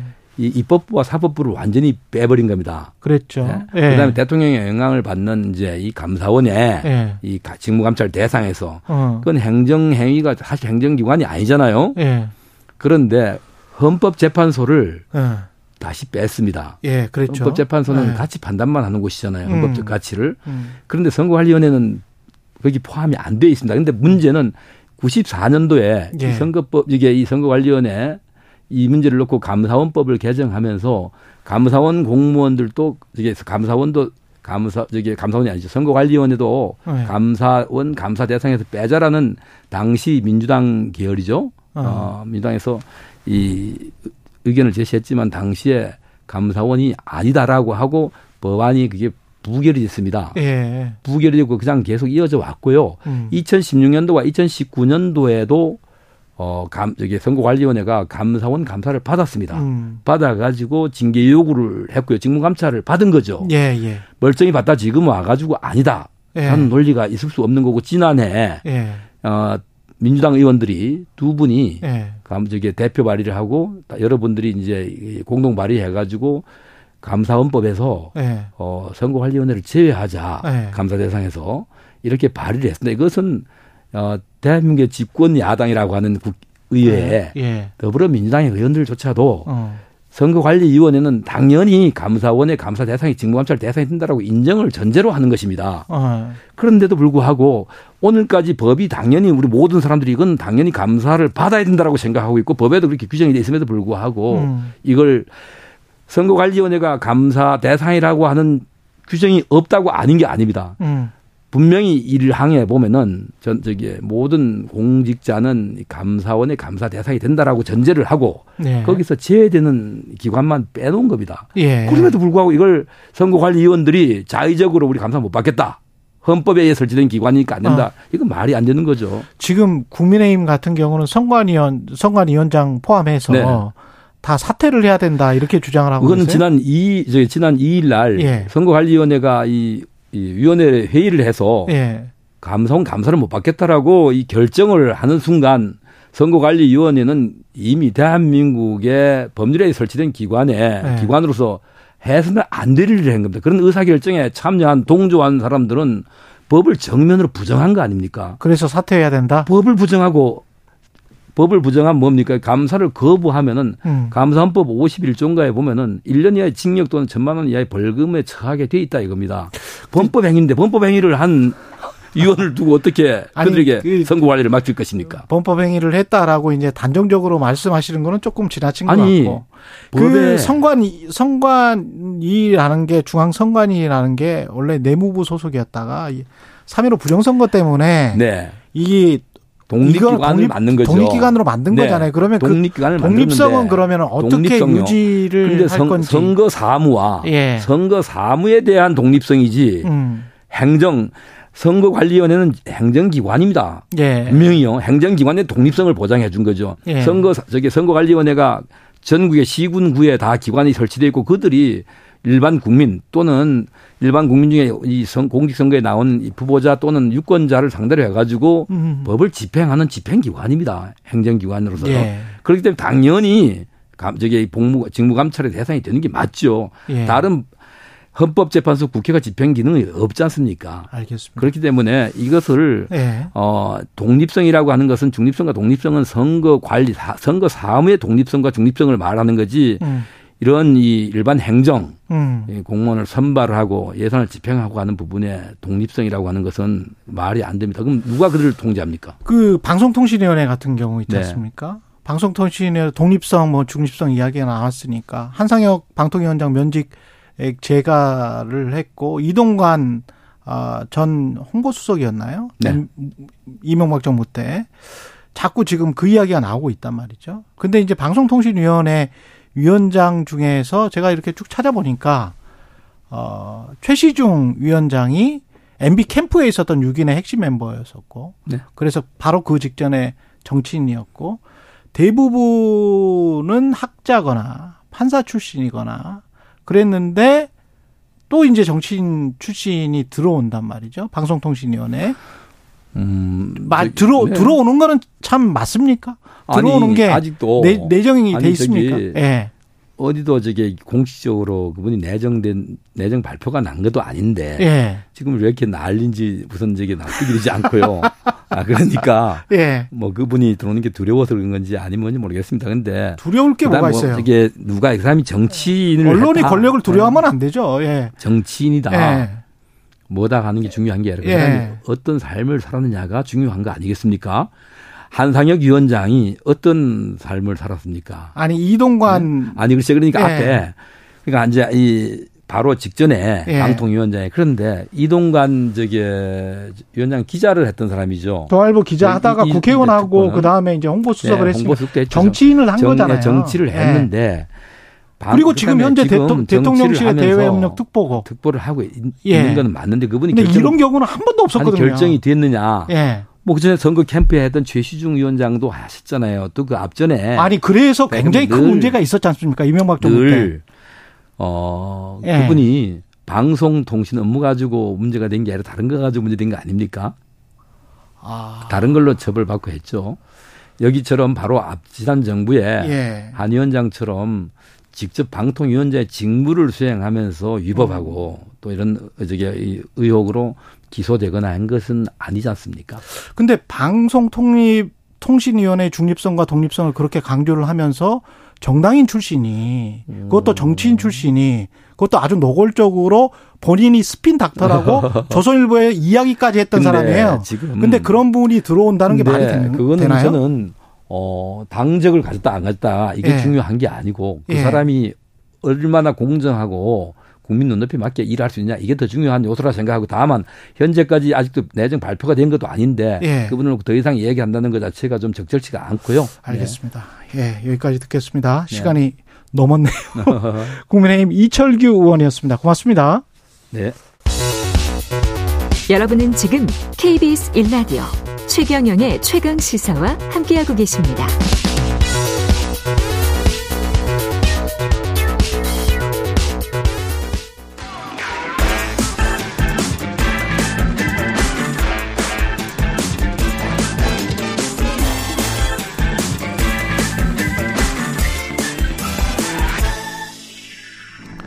네, 한번 노뉴스 오늘은 경향신문 박순봉 기자와 함께하겠습니다. 안녕하십니까? 네, 안녕하세요. 예.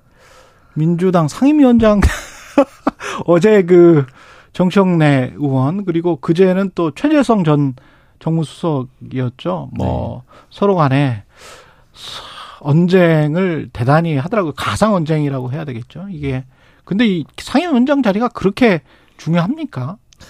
일단 이 상임위라는 거 기본적인 설명을 좀 드리면은요. 예. 그러니까 의원들의 전공이다 이렇게 생각을 하시면 될 것 같아요. 전공 네. 상임위가 네. 예.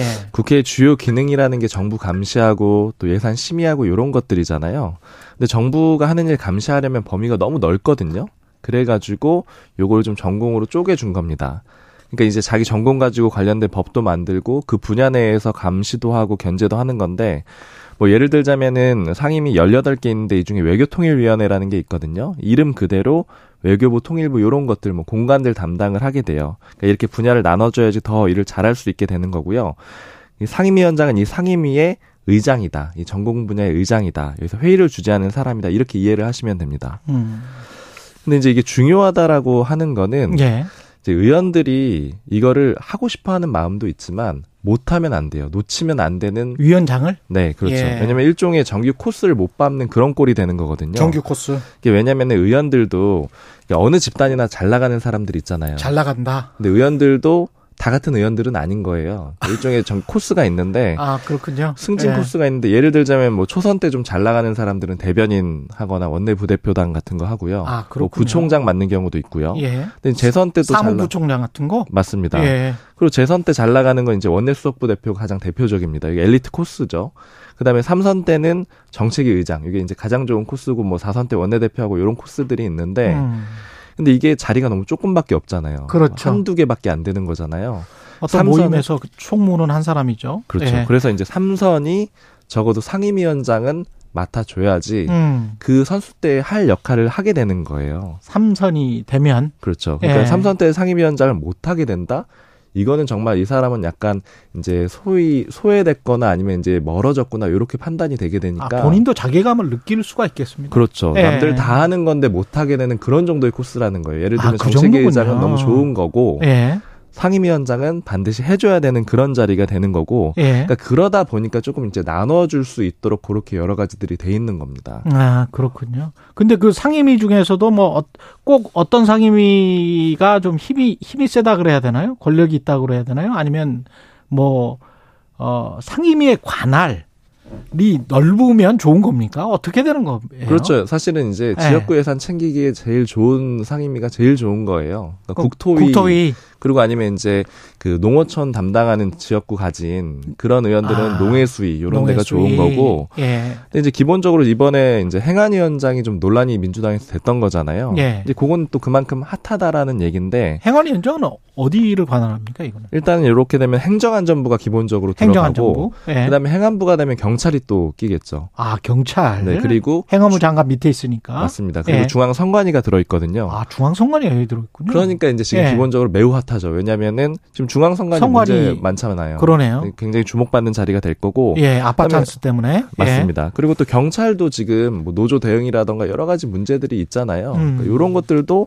담당을 하게 되기 때문에 굉장히 중요하고 그리고 사실은 법사위원장 가지고 예전에는 여야 간에 많이 싸웠죠. 예. 그러니까 법사위원장이 일종의 수문장 역할을 하잖아요. 예. 그러니까 그래서 또 주목을 많이 받았던 그런 자리이기도 하고요. 그리고 지금은 시즌이 아니어가지고 잠시 주목을 덜 받고 있지만 예결위, 예산결산 특별위원회 이런 데는 정말로 뭐 예산 끌어오는 데는 가장 핵심적인 자리잖아요. 예. 이런 데도 굉장히 좀 인기가 많습니다. 그렇군요. 해관이가 지금 뭐 핫할 수밖에 없을 것 같고. 근데 관례 이야기를 지금 계속 하는데 이상민 의원도 아까 관례 이야기를 했었고 그런데 정청래 의원은 관례가 중요한 게 아니고 법과 이치가 중요하다. 뭐 이렇게 주장을 해왔는데 관례는 언제나 깨졌다. 이거는 맞는 말입니까? 관례가 사실은 이제 지난번에 많이 깨졌어요. 이게 왜냐면 많이 깨졌어요. 네. 사실 이제 처음 관례가 만들어졌던 게 13대 국회 때입니다. 음. 찾아보니까요. 그때 김대중 민주평화당 당시 총재가 제안을 해요. 원래 그 전에는 여당이자 일당이 독식을 했었는데 아 상임위원장은 네, 그랬는데 여소야대가 되거든요. 13대 국회 때. 예. 그러니까 이제 김대중 총재가 요거 그러면 의석수 비율대로 나누자. 이렇게 아. 제안을 했고 이게 수용이 돼서 이게 쭉 관례처럼 굳어져 왔습니다. 음. 그러니까 이제 이래서 대충 룰이 있었어요. 의석수가 가장 많은 데서 국회의장을 하고 예. 그다음에 여당 원내대표는 운영위원장은 주고 왜냐면 이제 청와대나 대통령실이 있으니까요. 그리고 수문장 역할하는 아까 법사위원장 말씀드렸는데 요거는 야당이 좋습니다. 왜냐하면 야당이 그래도 견제할 만한 그런 권한이 필요하다. 예. 이런 관례들을 해서 대략적으로 나눠 왔는데 이제 문제는 21대 국회 시작하면서 그때 민주당이 굉장히 다수당되고 여당이었는데 이 법사위원장 못 주겠다라고 했어요. 그러니까 음. 관례로는 야당이 줬었는데 못 준다라고 하니까 국민의힘은 또 거기 반발해가지고 우리 그럼 아무것도 안 가질게 너네 다 가져가 이랬거든요. 음. 그래서 18개 상임위원장 쭉 가지고 한 1년 정도 있었거든요. 예. 그러니까 그렇게 되면서 관례가 깨져버렸던 겁니다. 그러니까 여야 간의. 관례가 좀 깨졌던 거고 당내 관례는 어- 어떤 거예요? 이것도 마찬가지로 그때 깨졌어요. 그러니까 민주당 기준으로 보면은 네. 원래는 한 뭐 열몇 열여덟 개 중에 뭐 열 몇 개 그리고 야당이 뭐 여덟 개 아홉 개 이런 식으로 가져갔을 텐데 예. 근데 열여덟 개를 한 번에 가져왔잖아요. 그랬죠. 그러니까 아. 자리가 너무 많아진 거예요. 아. 그러니까 원래는 뭐 장관을 했거나 아니면 뭐 당직을 맡았거나 이러면은 안 했어요. 왜냐면 아까 말씀드린 대로 상임위원장은 꼭 하나씩 나눠줘야 돼요. 삼선 이상 의원들한테. 음. 근데 갑자기 18개나 돼버리니까 넉넉해져가지고 장관했던 사람도 시켜주고 당직했던 사람도 시켜주면서 당내에선 이게 한번 관례가 깨진 겁니다. 그랬네. 그때는 국민의힘이 거부를 해가지고 그렇게 된 그렇죠. 거네요. 그래서 완전히 아. 넘어갔다가 음. 이제 뭐 그렇게 된 상황입니다. 확 깔리네요. 지금까지 경향신문 박수모 기자였습니다. 감사합니다.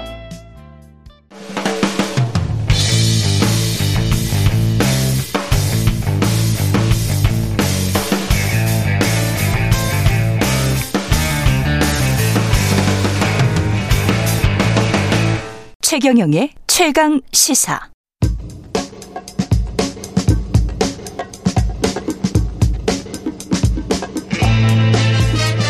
네, 우리가 접하는 뉴스의 대처부터 지금까지 뉴스 일대기를 쫙 살펴봅니다. 뉴스톱 김준일 수석 에디터, KBS 박대기 기자. 그들의 전지적 시점으로 분석하는 뉴스 일대기 지금부터 시작하겠습니다. 안녕하십니까? 네, 안녕하세요. 예, 뉴스 일대기 오늘은 피의자 신상 공개 관련 일대기인데요. 참 하실 말씀들이 많을 것 같습니다.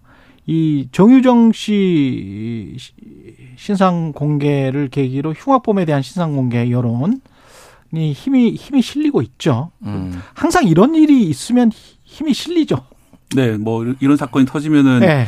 왜 공개를 안 하냐 이런 여론이 항상 많기 때문에 예. 뭐 다른 사건도 공개를 해야 된다 이런 의견이 많고요. 예. 특히 뭐 최근에 다들 아시- 아시다시피 부산 돌려차기 사건이라는 일- 일명 돌려차기 폭행범. 예, 예. 그런 사건도 있었기 때문에 예. 왜그 사건은 공개를 안 하는데 이 정유정 사건만 공개를 하느냐 뭐 이런 의견도 있고요. 예.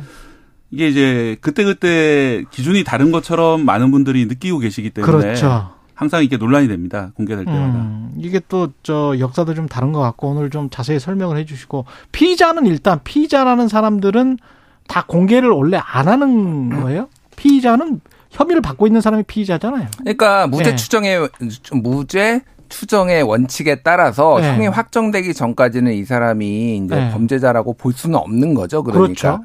그러니까 그런 원칙에 따르면은 피의자의 신- 이제 신상을 공개하는 게 위법 논란이 있는 건데 음. 그러니까 우리나라에서 이제 그 신상을 공개하는 게 크게 세 가지가 있어요. 하나는 성범죄자 신상 공개, 하나는 병역 기피자 신상 공개, 그리고 피의자 신상 공개. 근데 음. 앞에서 말씀드렸던 두 개는 확정된 거예요. 그러니까 예. 성범죄자도 재범의 우려가 있으니까 이 사람이 어디에 살고 뭐 이런 것들을 지금 어, 출소한 다음에 거- 공개를 하는 거잖아요. 그렇죠. 예. 그리고 뭐 병역 기피자도 병역 기피 했으니까 이 사람에 대해서 공개를 하는 부분이 있는데 예. 피해자는 아직 이제 이게 형사 재판을 와- 완료하지 않은 상황에서 보통은 강력 범죄가 벌어지고 잡힌 상황에서 경찰이 구금하고 음. 있는 상황에서 공개를 하는 거니까 이게 이제 항상 논란이 있는 거죠. 뭐 여러 가지 쟁점들이 있는데 하나는 만약에 뒤집어지면 어떡하냐. 예. 만에 하나 뒤집어지면 어떡하냐. 그러면 이 사람의 그리고 이제 2차 가해라는 건데 예를 들면 한국은 굉장히 커뮤니티가 작은 이제 뭐 소위 말해서 이제 다 연결된 사회인데 한번 이 사람과 가- 이 사람이 되- 되면 공개가 되면 이 가족들이나 이 사람들이 굉장히 피해를 받을 수도 있다. 뭐 실제로 일본 예. 같은 경우도 그런 이게 일본은 이제 피의자 얼굴 공개가 일상적으로 이루어지거든요. 그렇죠. 언론이 특히 무슨 사건이 터졌다면은 어. 그 사람 주민부터 찾아가거나 페북부터 뒤져가지고 사진을 공개를 하는 게 일본 원- 언론의 일반적인 보도 그 맞아요, 맞습니다. 네, 그러다 보니까 네. 이 가족들한테 전화를 하거나 네. 가족 직장에서 문제가 생기거나 이런 경우가 엄청 많고요. 아, 실제로 뭐 그냥 가족들이 언론 피, 피의자 가족들한테 예, 피의자 가족들이 언론 인터뷰에 나와가지고 저- 죄송하다 이렇게 하는 사과하는 것이 아주 일상적인 모습이거든요. 그래서 네. 이제 어 그런 식의 이제 2차 가해 논란이 있을 수 있기 때문에 너무 가혹하지 않느냐 이런 의견도 있습니다. 근데 역으로 보면 이렇게 그냥 아주 강도 흉악범이다. 근데 흉악범인데 여러 번 범죄를 게다가 저질렀다. 네. 그리고 확정 판결을 몇 번씩 받았다. 그런데 이 원칙에 따르면 얼굴이나 뭐 신상 공개가 안 되는 거 아니에요? 그러니까 이제 그쵸. 뭐 일부 성범죄에서 이제 그 지역 주민들한테 공개되는 경우 외에는 네. 우리나라에서는 이 좀참좀 약간 아이러니 같은 게 이 네. 사람이 결국 최종 판결을 받았다 하더라도 알 방법은 없어요. 알 방법이 없잖아요. 예, 그죠? 대법원 판까지 났더라도 공개가 그때 새로 되는 것이 아니라 안 돼요, 아예. 그렇지 아예 안 되죠. 예, 저도 그거는 개인정 개인정보잖아요. 예, 개인정보라 저도 예전에 이제 무슨 법원 담당을 했었는데 예. 정말 끔찍한 사건들이 많거든요. 그렇죠. 그런데 이것들은 그냥 공개가 안 되고 이름도 공개 안 되고 얼굴도 공개 넘어가고 음. 그보다는 좀 낮은 수위 사건들인데 지금 언론의 주목을 받는다는 이유만으로 그렇지. 공개가 되고 과연 이 차이가 무엇인가 이렇게 좀 많이 의문이 들었던 때가 많았습니다. 그 부산 돌려차기 그 폭행범 음. 이 사람도 그 영상도 영상이지만 뭐 지금 석폭행까지 한 것 같잖아요. 예, 예. 이거 왜 얼굴이 아직은 공개- 이제 수사 중인 단, 단계, 그렇죠. 그러니까 수사 재판, 재판 중인 단계입니다만, 예, 재판 중인 예, 단- 예. 단계지만 음. 현장에 뭐 CCTV가 있으니까 예. 거의 현행범이라고 할 수 있는데 음. 이러면 보통 다른 나라 같으면 공개가 될 것 같은데 그러니까 지금 이제 예. 이게 조두순 사건부터 그러니까 2010년 예. 그때부터 이제 이게 법이 법이 아니라 이제 예. 어, 뭐 규칙이 만들어져 가지고 음. 이게 지금 경찰이 하고 경찰. 있는데 예, 예. 경찰이 자체적으로 하고 있는 건데 네 가지예요. 범행 수단이 잔인하고 중대한 피해가 발생한 특정 강력 범죄 사건일 것, 그리고 충분한 증거가 있을 것, 그리고 이게 공공의 이익에 부합할 것, 그리고 청소년이 아닐 것. 요 네 가지가 이제 아. 되면은 각 지방 경찰청에 이제 신상 공, 정보 공개 위원회가 있어요. 예. 그 7인 이상으로 구성돼야 되고 4명 이상은 경찰이 아닌 뭐 의사, 변호사 뭐 이런 분들 이제 전문가들 일반 시민, 일반 전문가. 전문가들이 들어가서 이거를 이제 결정하게 돼 있는데 이게 이제 지방 경찰청마다 이제 판단이 다르니까 이게 오락가락한다라고 어, 비판을 받으니까 2년 전부터인가 이제 아예 국가수사본부에서 이거를 열지 말지를 결정을 하는 거로 이제 중앙에서 한마디로 결정을 하고 그 각 지방 경찰청의 그 위원회에서 판- 이제 판단을 하는 요런 건데 이게 그러니까 그 위원회의 그 구성 멤버에 따라서 다 다른 판단이 나올 수가 있는 거죠. 그러니까 어떤 거는 되고 어떤 건 안 된다 이런 불만들이 좀 있는 것 같아요. 어. 이게 이제 공개되기 시작한 게 2010년에 부산 여중생 납치살인 사건이라고 김길태 사건인데 그때가 이제 그때 계기로 그때 처음으로 이제 공개를 했었는데요. 어 그게 이제 조두순 사건 같은 경우에는 얼굴 공개가 안 되던 시점이라 가지고 얼굴이 안 알려져 있다가 음. 뭐한 언론사에서 공개하는 식으로 나중에 공개가 된 드러나는 그런 사건입니다. 뭐 이렇게 사실은 이제 결국은 이제 경찰이 결정을 하는 거예요. 왜냐하면 왜냐하면 이제 아까 네 네. 가지 기준을 말씀하셨는데 네 가지 기준에 해당되는지 안 되는지 되게 자의적이고 모호하네요. 예 네. 해당되면 무조건 발표하는 것도 아니고 이 7인 위원회 위원회를 통해 가지고 심사를 거쳐서 발표하는 식으로 되기 때문에 음. 이게 실제로 발표를 한 게 어, 지난 14년간 약 이제 47건 정도인데 1년에 3건 정도 얼굴 공개를 했거든요, 경찰이. 예.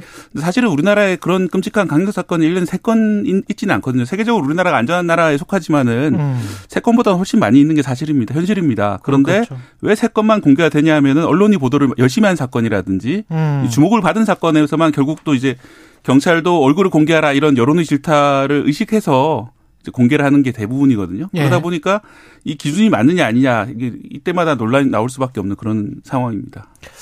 그 7007님이 현재 신상 공개는 하나만화입니다. 해도 유치원 다닐 때 사진 공개해놓고 그걸 신상 공개라고도 하는데요. 유치원 다닐 때는 아니겠습니다만은 음.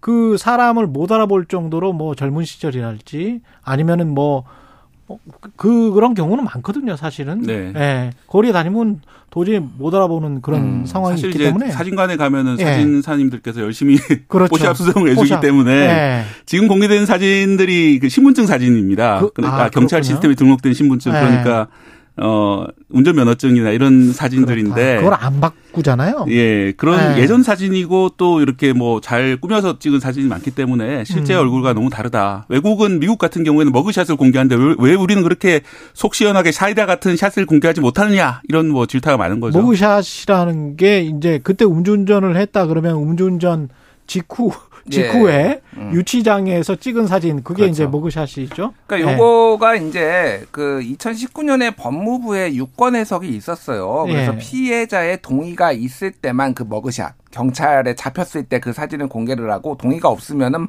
방금 얘기했듯이 주민등록 뭐 국가 시스템에 아. 등록된 신분증 사진을 공개하도록 돼 있으니까 이게 그래서 너무 옛날 사진 말씀하셨다시피 이거 그러면은 이게 재범 이 사람이 혹시나 사회 풀려났을 때 재범을 할 가능성 뭐 이런 것들 인식하자라는 것도 있잖아요. 뭐 예. 사회적 처벌도 있는 그렇죠. 뭐 이- 그 응징도 있지만은 그거에 부합하느냐. 그래서 저는 다른 건 몰라도 이거는 무조건 머그샷으로 해야 된다. 하려면은 하려면은 아. 그렇죠. 현재 사진으로 해야지. 이게 옛날 거 포토샵. 그래서 지금까지 딱 한 번밖에 없습니다. 2021년에 그 여자친구의 가족들을 살해한 이석준 이 사람만 본인이 머그샷을 동의를 해서 그 사진이 찍혔고 나머지는 다 옛날 사진이에요. 그러니까 다 주민등록 사진이요.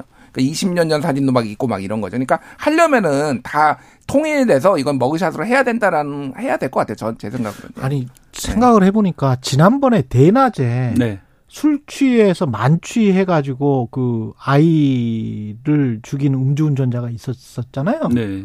그런 것 같은 경우도 사실은 음주운전 같은 경우에 면전을 받고 나올지는 모르겠습니다만은 또 재범의 가능성이 정말 높은 게 음주운전이고 그리고 이런 거는 본인도 경각심을 갖기 위해서 이렇게 공개해야 되지 않나요?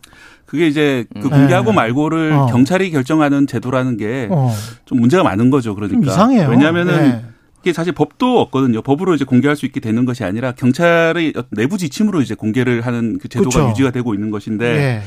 사실은 이제 얼굴 공개되는 것들을 그 범죄자들이 많이 두려워하는 이유가 이게 상당히 자기들한테 형벌 받는 것보다 더 큰 의미를 가진 침해가 되기 때문인데 만약 그렇다면은 이거를 법으로 정하, 정하든지 예, 그게 아니면은 이거를 이제 경찰이 자의적으로 적어도 판단하는 거는 좀 피하는 게 좋지 않겠느냐. 그러니까. 왜냐하면 이제 외국을 살펴보면요. 저희가 일대기니까 이렇게 말씀드립니다만은 외국의 경우에는 경찰이 자의적인 지침을 가지고 공개한다기보다는 언론사들이 알아서 공개를 하거든요. 알아서 그냥 공개해버리는 예, 공개를 거예요. 하고 예. 이걸 공개하라는 법도 없고 하지 말라는 법도 없어요. 그렇죠. 그런데 이제 이걸 그러면 명예훼손이나 이런 게 아니냐 재판으로 가게 된다면은 네. 언론의 정당한 활동으로 인정되는 경우에는 어 이게 이것이 받아들여질 것이고 그게 그렇죠. 아니라 오보를 내거나 그러면은 책임을 언론- 지면 돼. 언론사가 막대한 이제 배상을 해야 되는 책임을 지면. 책임을 져야 되는 것인데 네. 우리나라는 그것이 아니라 이제 경찰의 지침에 따라 가지고 결국은 경찰의 입만 바라보고 있는 꼴이기 때문에 음. 그게 좀 상당히 문제가 있는 것 같습니다. 지금 예. 이제 요거는 확실할 필요가 있어요. 지금 특정 강력 범죄에 해당하는 것만 공개하게 돼 있거든요. 예. 그 특정 강력 범죄라는 게 살인. 예를 들면 뭐 촉탁 살인 뭐 이런 것도 있고요. 그리고 인신매매. 그리고 강간과 추행의 죄. 음. 그리고 또 그냥 2인 이상이 합동하여 하거나 흉기를 사용했을 때만 해당되고 그리고 강도, 특수강도 뭐 이런 거가 대- 해당되는 거예요. 그래서 음주운전은 해당이 안 됩니다. 아, 그렇구나. 예, 예. 음주운전은 이제 해당이 안 되는 거예요, 이거에. 그래서 뭐 해석의 여지가 있지만은 이제 사- 뭐 살인죄로 이제 뭐 처벌을 받을 수도 있지만은 이게 기, 본적으로는 그래서 지금까지 공개된 사람들을 보면 최근에 정유정을 포함해서 예. 다뭐 이를테면 신당역 살인 사건, 강남에 최근에 납치 살인 사건이 있었잖아요. 뭐 이런 것들이 다 살인 사건류만 다 공개가 된 거예요. 그러니까 이것도 강도 살인이나 네. 원한 살인. 그러니까 이게 조금 이제 제- 굉장히 제한적이라는 거죠. 과거에 우리가 TV를 봤었던 시절에 제가 대학 다닐 때 무슨 뭐 지존파랄지 음. KBS TV에 분명히 나왔거든요. 네. 얼굴들이. 그때는 그러면 경찰에 이런 규정이 없어서 그냥 막 나온 거예요? 네, 그렇습니다. 그때까지는 사실은 이제 호송하는 과정에서 이제 얼굴을 특별히 가려주지가 않- 않았고 경찰이 안, 않았어요. 어, 언론사가 촬영하는 거를 그 통례라고 생각을 했고 그렇죠. 경찰도 굳이 막을 생각도 없고 예. 뭐 언론사도 이제 뭐 다른 법적 기준을 가지고 한 게 아니라 찍고 이렇게 했었는데 예. 예, 그러다가 이제 90년대 말부터 좀 권리 의식이 강해 강해지면 소송이 걸렸는데 음. 특히 이제 오보를 낸 언론사들에 대해 소송이 있었거든요. 그렇죠. 그게 피의자로 보도를 했는데 나중에 알고 봤더니 무죄였더라. 어. 이런 보도에서 이제 언론사들이 배상을 하기 시작했고 예. 그 다음에 이제 2004년쯤에 밀양 여중생 그 성폭행 사건이 예, 있었는데 예. 그때 어, 피의자들이 미성년자인데 이렇게 신상을 갖다가 보도하는 것이 올바르냐 논란이 좀 있었거든요. 아, 미성년자. 네, 그런 그래서 상황- 아까 그 음, 규정이 예. 생긴 거네. 그런 예. 상황들이 이어지면서 아. 이 인권 의식이 올라가면서 결국은 이게 많이 이제 보도를 자제하게 됐는데 그러다 어. 보니까 2000년대 후반으로 가면서 연쇄 살인 사건들이 많이 있었습니다. 예. 근데 그 사람들의 얼굴이 전혀 공개 안 됐었거든요, 당시에는. 음. 뭐 그러다 보니까 사람들이 점점 이렇게 이래도 되나? 어, 이래도 되나 이런 의식이 나오면서 결국은 이제 그 경찰이 이제 내부적인 지침으로 이제 공개하는 이런 제도까지 만들게 된 겁니다. 그 이번에 부산 돌려차기 폭행범 같은 경우도 음. 좀 답답하니까 답답한 측면이 있잖아요. 사실 얼굴 공개하고 신상 공개해서 네. 이렇게 사회적으로도 좀 경각심이 높아지고 음. 그래야 될 것 같은데 그래서 이제 유튜버가 그냥 공개를 해버렸잖아요. 예. 저게 맞나 어떻게 보십니까? 개인이 하는 거는 좀 음. 문제가 있다고 봅니다. 이렇게 사적 하면은 보복일 수 예, 있기 사적 때문에. 보복일 수가 있기 예. 때문에 그렇다고 이게 이거를 다 국가가 다 하는 것도 이거 되게 좀 뭐 모호한 모호한- 지점 모호한 지점들이 지점이죠. 있어요. 예. 이게 그래서 좀 언론의 자체적인 왜곡 같은 경우에 판단으로 이제 하는 그렇죠. 거고 예. 그런 건데 이게 문제가 있을 수 있는 게 예를 들면은 2012년에 조선일보가 나주 어린이 납치 성폭행 사건 음. 이거의 피의자를 공개를 했어요. 예. 근데 다른 사람 사진을 공개를 해가지고 2012년에 어휴. 난리가 나 난리가 난 적이 있습니다. 어. 그래서 오보라고 사과하고 그거 뭐 큰일이네, 예. 정말. 큰일이었죠. 예. 그러니까 이게 그러니까 언론이 또 함부로 공개를 하다가 언론이라고 하더라도 예. 문제가 이제 발생할 수 있는 이런 거는 보여준 거라서 이게 정답이 없는 문제입니다. 정답이 없는 문제. 예. 예, 박대기 기자 마지막으로 무슨 네, 저도 이제 네. 정답이 없는 문제랑 동일하고요. 사실은 이제 인권 보호 말씀하신 그런 오보에 의한 인권 침해는 엄청나게 큰 문제이기 때문에 돌이킬 네. 수 없는 문제잖아요. 그렇죠. 그렇기 때문에 어 결국은 이걸 그런 걸 잘 비교를 해야 되는데 우리나라의 어떤 저신뢰 사회라는 게 문제를 일으키는 것 같습니다. 사람들이 음. 이제 언론사를 신뢰하지 못하고 예. 언론사들이 또 그런 행태를 보여왔고 그렇죠. 그러다 보니까 언론사의 판단을 맡겨둘 수 없다 이런 의식이 있기 때문에 아. 결국은 경찰이 나서서 이래라 저래라 하게 되는 것이고 예. 그러다 보니까 또 자의적으로 왜 경찰이 나서 이렇게 이래 저래 하냐 반발이 아. 있을 수밖에 없는 그런 그 기준이 또 모호하게 예, 돼버리는 그리고 거고. 총체적인 상황인데 그 외국의 사례들을 좀 참고해서 네. 우리도 좀 발전적인 제도 변화가 있어야 될 것 같습니다. 성숙한 신뢰 사회가 되자 오늘의 결론. 일단 공개는 최신 라디오로 예. 최신 라디오 그거는 저는 예. 분명히 주장합니다. 공개를 하려면 최신 사진으로. 예. 오늘 말씀 감사하고요. 뉴스톱 김준일 수석 에디터 KBS 박대기 기자였습니다. 고맙습니다. 감사합니다. KBS 라디오 총연의 최강사 듣고 계신 지금 시각 8시 45분입니다.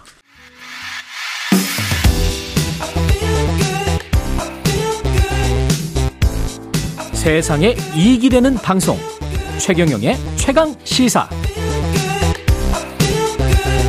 네, 최근 직권 면직된 한상혁 방송통신위원장 후임으로 이동관 현재 대통령 대외 협력 특보 그리고 이명박 정부 시절의 홍보수석이었죠. 이분이 거론되고 있습니다. 전국 언론 노조는 우려를 담은 성명을 냈는데요. 윤창현 전국 언론 노조 위원장 아, 전화 연결돼 있습니다. 안녕하세요. 네, 안녕하십니까. 예. 지금 한상혁 방송통신위원장의 면직 과정은 어떻게 보셨어요, 일단? 어, 이것은 임기가 보장된 합의제 독립기구의 수장을, 어, 현재 집권 세력이 몰아내고, 언론 통제와 방송 장악의 시점을 앞당기기 위한 수순의 일환이라고 저는 보고 있습니다. 근데 그 임기가 7월인데 그 뭐 한두 달밖에 안 남았는데 그렇게까지 할 필요가 있었을까요? 그게 뭔가 달라집니까? 그렇게 하면? 그러니까 내년 총선이 이 정권의 이 명운을 가른다고 볼 수 있지 않겠습니까? 예. 그런 측면에서 우호적인 여론, 친정부 여론을 확산시키기 위해서는 공영방송 통제와 장악이 무엇보다 중요한 수순이고, 음. 그를 위해서는 하루라도 빨리 방송통신위원회를 장악할 필요가 있다라고 판단한 것 같습니다. 방송통신위원회를 만약에 정부에서 그 표현대로 장악하게 된다면 어떤 일을 할 수 있는 건가요? KBS 이사나 MBC 이사를 선임할 수 있는 겁니까? 권한이 있나요? 일단 현재 임기가 남아 있잖아요. 임기가 남아 있죠. 예. 그 MBC 대주주인 박문진 방송문화진흥회 이사들이 임기가 보장돼 있는데 예. 이것들을 뭐 온갖 꼬투리를 잡아서 이사진을 먼저 교체하거나 해임하는 수순을 밟겠죠. 예. 그 이후에 공영방송사 사장을 어, 이 윤석열 정부가 선호하는 인물들로 음. 내리꽂는 작업들이 반복될 겁니다. 저희가 2008년, 9년에 이미 경험했던 그랬죠. 일입니다. 근데 2008년 9년에 이명박 정부 때 그런 일을 경험했는데 또 할까요? 설마? 그 이동관이라는 인물을 내세우는 내정설이? 이유가 있지 않겠습니까? 예. 그뭐 단수 검증이라고 하는데 그만큼 윤석열 정부가 아, 방송 장악에 혈안이 돼 있다 이런 평가가 가능할 것 같습니다. 근데 아까 저 이철규 사무총장은 내정 그 확정도 안 된 건데 왜 이렇게 그 급격하게 반응을 하느냐 뭐 이런 식으로 이야기를 하던데 확정이 안 됐 을까요? 됐을까요? 뭐 그거는 대통령실 관계자들이 알 텐데 예. 저는 대통령실 관계자들이 이동관 자기들도 문제가 있다는 걸 아는 거예요 이동관 예. 씨가 예. 어, 부담이 있다는 걸 아는데 일단 음. 언론에 흘려서 음. 어, 떠본다? 간보기를 하고 있다고 봅니다. 간보기를 어, 한다. 풍선을 띄워서 예. 반응이 어느 정도 나오, 나오는지 보고 있다고 저는 판단하고요. 그럼에도 예. 불구하고 어, 임명이 강행될 가능성은 상당히 높아 보이는 게 제 판단입니다. 이동관 대외협력특보 현재 대통령실 대외협력특보가 방송통신위원장에 가는 건 간다면 어떤 네. 정치적인 의미가 있는 겁니까? 뭐 2008년 9년과 같은 게 그 이동관 씨가 그 이명박 정권의 홍보수석 뭐 대변인 다 역임하지 않았습니까? 예. 그 시절에 뭐 비판 보도하면 PD수첩 제작진들처럼 무더기로 체포되고 음. KBS, MBC, YTN 같은 공영방송사에는 대선 캠프 출신 낙하산 사장들 내리꽂힐 거고요. 예. 당시 그 이동관 홍보수석 시절에 그 김우룡 그 방송문화진흥회 이사장이 언론 인터뷰를 한 걸 보면 예. 큰 집에 MBC 사장 불러다 조인트 같다는 표현이 나옵니다. 음. 그러니까 이, 이 얘기는 뭐냐면 어, 권력 핵심이 아예 방송 편성 또 인사까지 완전히 통제를 하는 어, 상황이 일상화됐다는 것이죠. 그러니까 음. 방송법에는 방송의 독립과 자유를 어, 명백히 하고 있지만 권력 핵심이 이걸 정면으로 위반하면서 사실상 독재 정부 시절과 다름없는 방송 통제가 횡행했던 시절로 회귀할 수밖에 없다고 저희는 판단합니다. 근데 국민의힘과 일부 시민 단체에서는 그렇게 주장을 하잖아요. 공영 방송이 공정하지 못하기 때문에 이것을 바로잡을 필요가 있다. 그 일환일까요?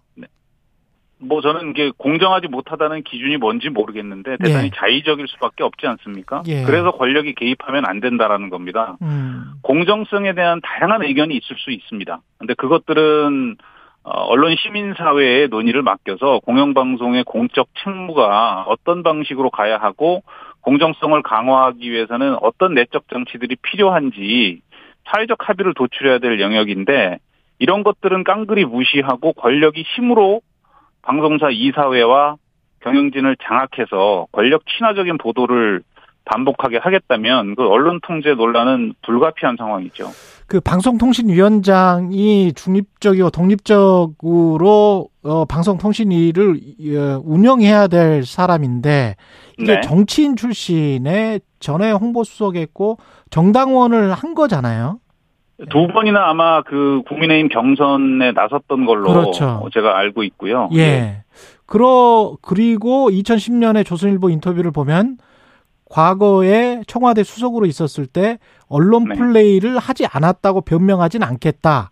어떨 네. 땐 이걸 딱 쳐야 오른쪽으로 간다든지 왼쪽으로 간다든지 하는 기능적인 부분이 있었다. 언론을 쳐서 여론을 오른쪽으로 왼쪽으로 가게 했다. 뭐 이런 인터뷰를 했더라고요. 그러니까 그 기자들을 통제와 관리의 대상으로 음. 삼았다는 게 여실히 드러나는 예, 인터뷰고요. 그런 네. 인식 때문에 저희들이 더 크게 우려를 하고 있는 것입니다. 예. 그 당시에 언론 탄압이라든가 방송 장악으로 해서 정말 어, 이루 말할 수 없는 피해들이 발생하지 않았습니까? 예. 그 과정에 대한 일말의 반성 없이 음. 그 당시에 자신의 행각을 정당화하기 급급한 어, 그런 언급들을 보면서 아 이게 정말 역사의 시계바늘이 거꾸로 돌아가고 있구나라는 점들을 뭐 피부로 느낄 수 있고요. 예. 그 이동관 수석 시절에 그 언론 장악 관련 물- 문건들이 향후에 무더기로 드러나지 않았습니까? 아, 그 국정원 문건 같은 데 보면 MBC 뉴스데스크에 대해서 어, 상시로 어, 일종의 사찰 작업들을 진행을 하고 그걸 가지고 뭐 당시 신경민 앵커를 퇴출시킨다든지 이런 예. 작업에 권력이 개입했다는 거는 이미 다 알려진 사실들 아닙니까? 이거 어떻게 부인할 수 있겠습니까? 언론 자유의 중요성, 공영방송 독립의 중요성에 관해서 다시 한번 좀 설명을 해 주셔야 될 것 같아요. 왜 이게 중요한 일인지. 아, 언론 자유가 침해되기 시작하면 예. 어, 권력을 감시할 수가 없습니다. 특히 이제 공영방송 같은 경우에는 아, 한국 방송이라든가 언론계의 대부분이 거대 자본의 영향력에서 자유롭지 않습니다. 예. 아, 그런 속에서 공적 영역으로서 공론장을 어, 제대로 된 공론장을 좀 확대시켜야 하는데 여기에 권력이 개입을 해서 인사를 좌지우지하고 방송 편성에 뭐 블랙리스트 만들어서 이 사람은 좌판이 우판이 하면서 개입하기 시작하면 예. 그런 건강한 공론장이 완전히 망가져 버린다는 것이요. 음. 저 전두환 시절에 이 허문도라는 사람이 나서서 언론 통폐합하고 비판 언론의 싹을 다 죽여버리지 않았습니까? 음. 그러고 나서 국민들의 눈과 귀가 가려진 것처럼 이동관이라는 인물이 이 방송통신위원회를 장악을 하면 방송장악위원회가 되는 건 자명한 사실이고 예. 어, 비판 언론이라든가 공영방송의 공정성은 나락으로 떨어지게 될 것이라고 봅니다. 그 전에 권성동 의원도 몇 개월 전에 그런 이야기를 했었잖아요. 공영방송이 민주노총의 언론노조에 의해서 장악됐다. 이걸 정상화시켜야 된다. 이런 이야기들을 국민의힘 의원들이 많이 하고 있는데 이런 발언들은 어떻게 보십니까? 저는 극우적인 편향에 찌든 프레임이라고 생각하고요. 예. 그러니까 우리가 언론 노조가 공영방송을 장악했다고 하는데 저희 언론 노조가 아, 노동조합으로서 KBS, MBC를 포함한 다수의 언론 사업장의 노동자들을 대표하는 교섭권을 갖고 있는 것은 맞습니다. 그러나 구체적으로 저희가 어떻게 KBS, MBC의 방송 편성 또 논조 인사와 경영에 개입한다는 것인지 객관적인 증거는 하나도 제시하지 못하고 있습니다. 음. 이것들은 자신들의 언론 장악과 방송 통제를 정당화하기 위해서 가상의 적을 만들어서 잘못된 프레임으로 어, 혐오를 부추기는 그러한 전술적 차원이라고 저는 생각합니다. 1분 정도 남았고요. 정권이 바뀔 때마다 비슷한 문제들이 반복되는데 제도적으로 보완돼야 될 부분들이 있을까요? 저희가 사실 미- 민주당 정권 집권 시절에 언론중재법 논란이 있을 때이 가장 강력하게 반대 입장을 펴면서 언론개혁의 우선순위의 핵심이 공영방송의 정치적 독립이라는 점을 그때도 말씀드렸습니다. 왜냐하면 지금 벌어지고 있는 이러한 방송장악 논란이 되풀이될 게 눈에 뻔하게 음. 보였기 때문입니다. 이런 차원에서 현재의 이동관 어, 어, 이 내정 논란을 포함해서 이런 문제들을 방지하기 위해서는 방통위의 정치적 독립 그리고 공영방송사들의 정치적 독립을 보장하는 방송법을 여야가 합의로 처리하는 게 대단히 중요합니다. 국민의힘도 반대를 위한 반대에서 벗어나서 방송의 정치적 독- 독립이라는 이 본래의 목적, 언론 자유를 보장한다는 측면에서 협조할 필요가 있다고 생각합니다. 예, 여기까지 말씀 듣겠습니다. 윤창현 전국 언론 노조 위원장이었습니다. 고맙습니다. 네, 감사합니다. 네, 6월 7일 수요일 KBS 일라디오 최경련의 최강 시사였고요. 저는 내일 아침 7시 20분에 다시 돌아오겠습니다. 고맙습니다.